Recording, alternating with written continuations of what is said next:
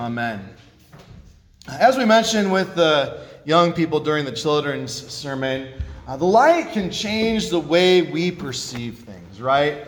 And this isn't even just when we're young and little, like the story I told in the children's sermon, but even now, at my age of 43 years, light can really change the way I perceive things.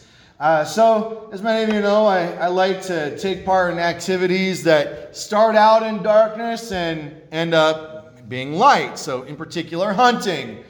And it happens more often than I'd like to admit that I'll climb up into the tree stand uh, before the sun has come up, and I'll be sitting there, and all of a sudden I look down in the woods below me, and I see, oh my goodness, there's a huge old buck with like 10 or 12 points, just this huge rack. Or I'll be out in the turkey blind and, and sitting down in the turkey blind before the sun comes up.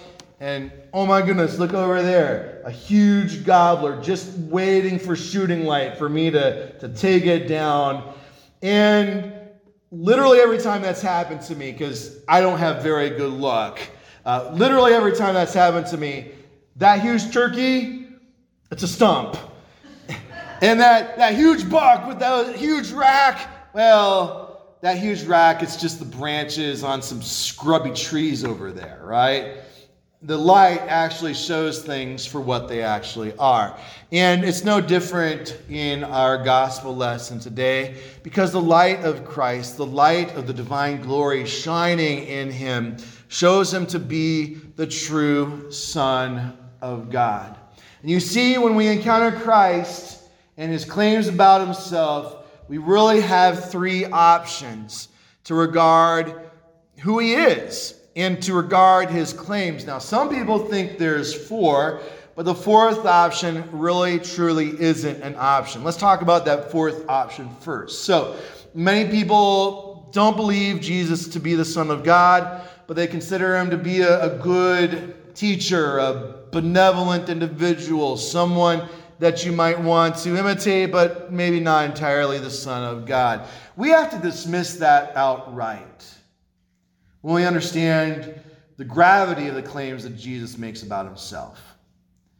Because either he is who he claims to be or he isn't. And if he isn't who he claims to be, then he certainly can't be this benevolent individual that we should all try to seek to imitate and that sort of thing. So let's just rule that one out altogether. Now, the first option, if regarding Jesus and his claims about himself, is probably the option the majority of us would default to if we encountered someone out on the streets making the same claims about himself that he claims. So let's say we're out on the streets of Algoma, or we're out on the streets of Forestville or Sturgeon Bay, and there's someone out there on the street claiming to be God's son. And not in a metaphorical kind of way. But no, I actually am the Son of God. I actually have known of people who believe this about themselves. And the fact of the matter is that if we encounter someone who makes that claim, the vast majority of us are going to say, that person's insane. That person's crazy. That person is a madman. And that's the first option, right?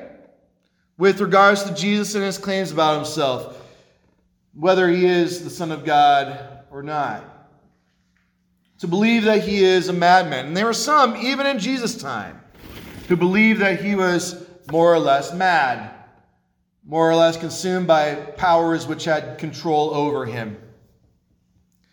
The second option is this is that not a madman, but instead a liar.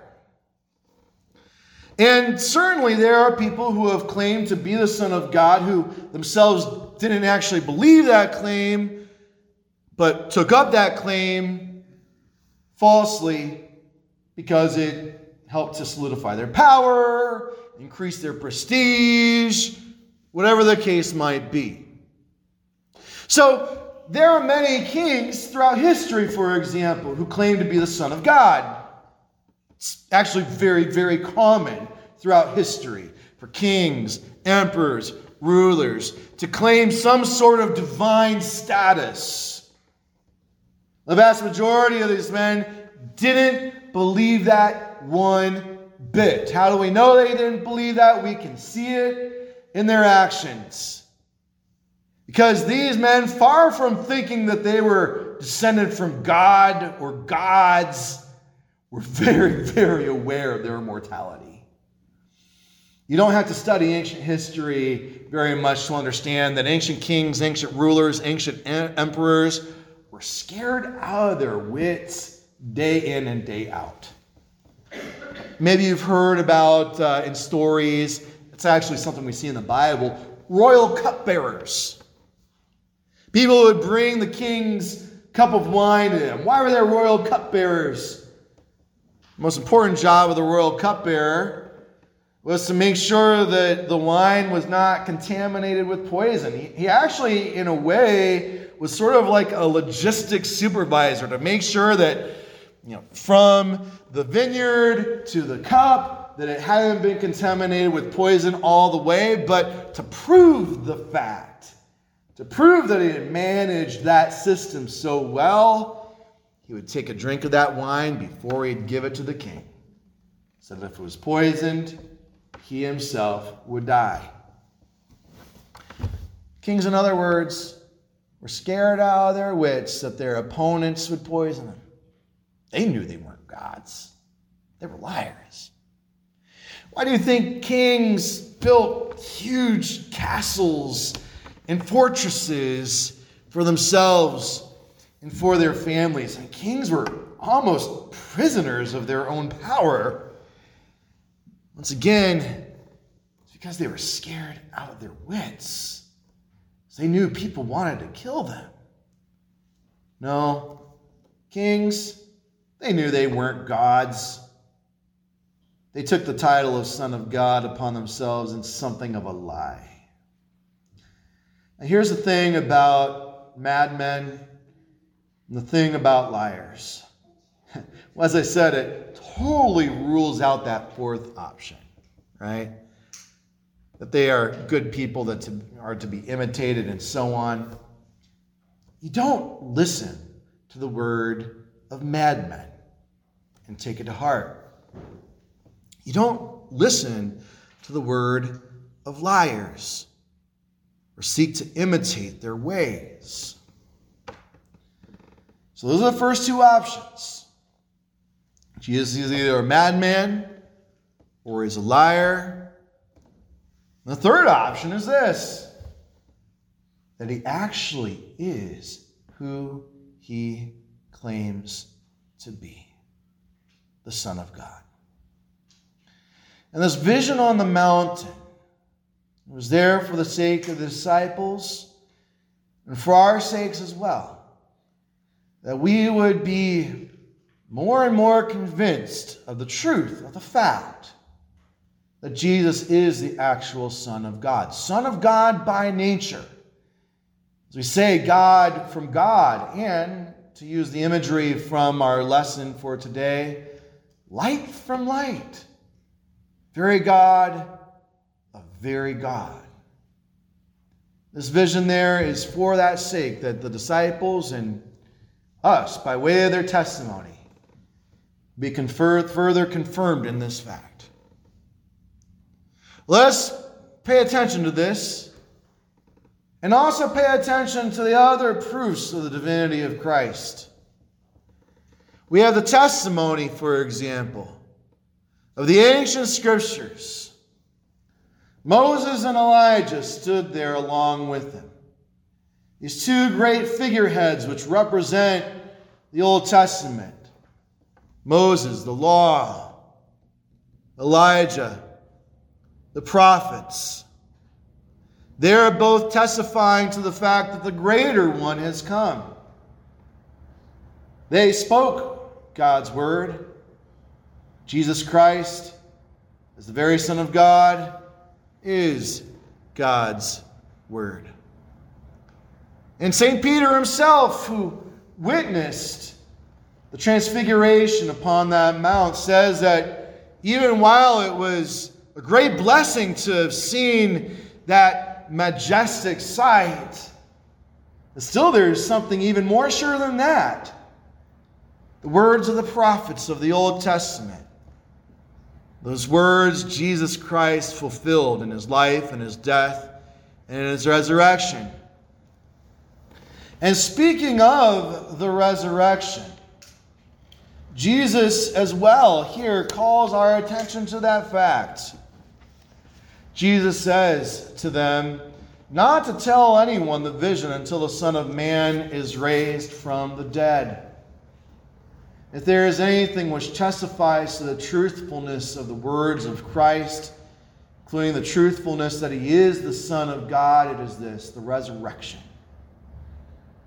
For if a man testifies that he will die and in three day, days rise, and he in fact does so, then certainly all of his words are to be trusted, including the words that he truly is the Son of God. So, brothers and sisters in Christ, let us gladly hold to this truth that He is the Son of God and gladly hold to what it entails.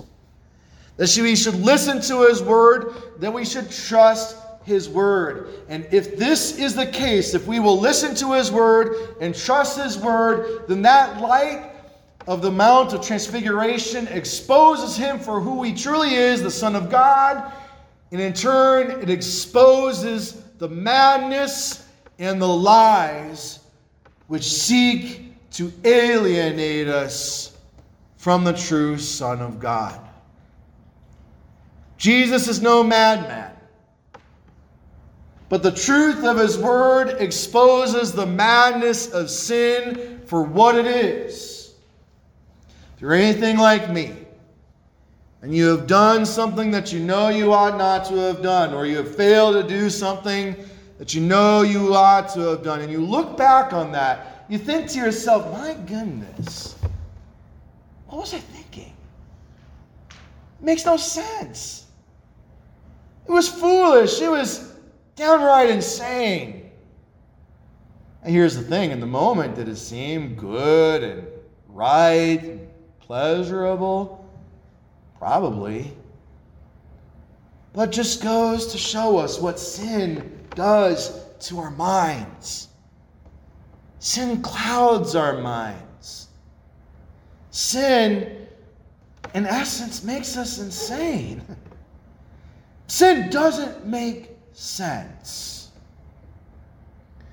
The word of Christ exposes the sinful mind for what it is as a mind given over to madness. It therefore exposes the fallenness of our own human nature and also exposes the madness of the world for what it is this world which is so consumed with sin. The Word of Christ, it also exposes lies for what they are. The devil is the father of lies. And the greatest lie that the devil seeks to whisper into our ears is a lie that there's no way we could be God's children. some struggle comes upon us in our lives. Maybe this is an emotional struggle, or a financial struggle, or a, a physical struggle of pain or sickness, or a relational struggle, or a professional struggle, whatever it might be. The devil creeps up to our ears and he whispers to us. He says, You you can't be God's child. There's no way God would let one of his children experience what you are experiencing. An outright lie, by the way. That's a, it's a complicated lie. It, it's a lie which seeks to make us doubt that, that we are children of God, and it's a lie which seeks to make us doubt that Jesus is God's Son by nature. Well, the Word of Christ, the entire scriptures are His Word, exposes that lie for what it is. The prophet Isaiah testifies that the Messiah would be a suffering servant, a man of sorrows, and well acquainted with grief. The Son of God, because he was the Son of God, far from spurning suffering, gladly took it upon himself. He is the Son of God who took the cross upon his shoulders. And so, therefore, we as Christians, we too will gladly take up our crosses and follow him. Our sufferings, these are not evidence that we are far from being children of God. No, but instead, we rejoice in our sufferings. And by these we look to be conformed to the image of the actual suffering servant, Jesus Christ, the Son of God. We suffer indeed, but yet we suffer in hope. And we suffer in confidence. We suffer with the expectation that even as we suffer now, yet we will be repaid an infinite number an infinite amount on account of our sufferings in this world, and the joys and the bliss and the glory and the life of the world to come. Maybe it's not our sufferings, but instead our sins, which the devil, the father of lies, seeks to use to manipulate us into believing that we cannot be children of God. When we sin, this is what the devil does. He creeps up to us. And he whispers into our ears, and you know what he says? There's no way someone like you could be God's child. You're too corrupt. You're too sinful. The things that you have done cannot be forgiven.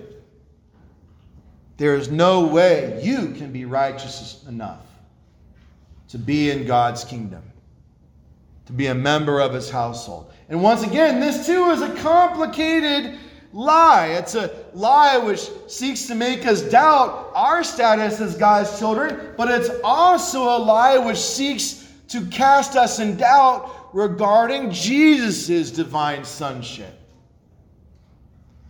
But the truth is this Jesus truly is the Son of God with whom the Father is well pleased. And that pleasure is so overabundant on account of the obedience of Christ, on account of his heart, which was so consumed with love for him, the Father, and love for us, his creatures, that when he suffered and died for our sakes as the very Son of God, that was a suffering and a death, and his righteous life was so meritorious that all of this means that our sins, as grievous as they are, our sins, as wrong as they are, our sins, as corrupt as they are, are nothing, absolutely nothing compared to the righteousness which is available to us through the grace and mercy of God. A grace and mercy over abundantly won for us by the blood of Christ poured out for your sakes. The temptation to doubt that there's any way that you could be God's child on account of your sins is a temptation to, devour, to, to doubt the divine sonship of Christ. Brothers and sisters in Christ, do not doubt that Jesus is God's Son, but firmly believe it. Do not question that He is very God, but gladly confess it. And as you confess that He is, that he is the Son of God, listen to His word, trust His word The word which proclaims you forgiven. The word which proclaims you righteous. The word which proclaims you to be his brother, to be his sister, a co heir with him in his majesty by means of the adoption of faith. For by faith you too become children of God. Brothers and sisters in Christ, let us exult in the light of the Mount of Transfiguration. A light which exposes the madness of sin, a light which exposes the lies of the devil, and a light which exposes Christ as God's Son and you as God's children as well. In the name of the Father, and of the Son, and of the Holy Spirit. Amen.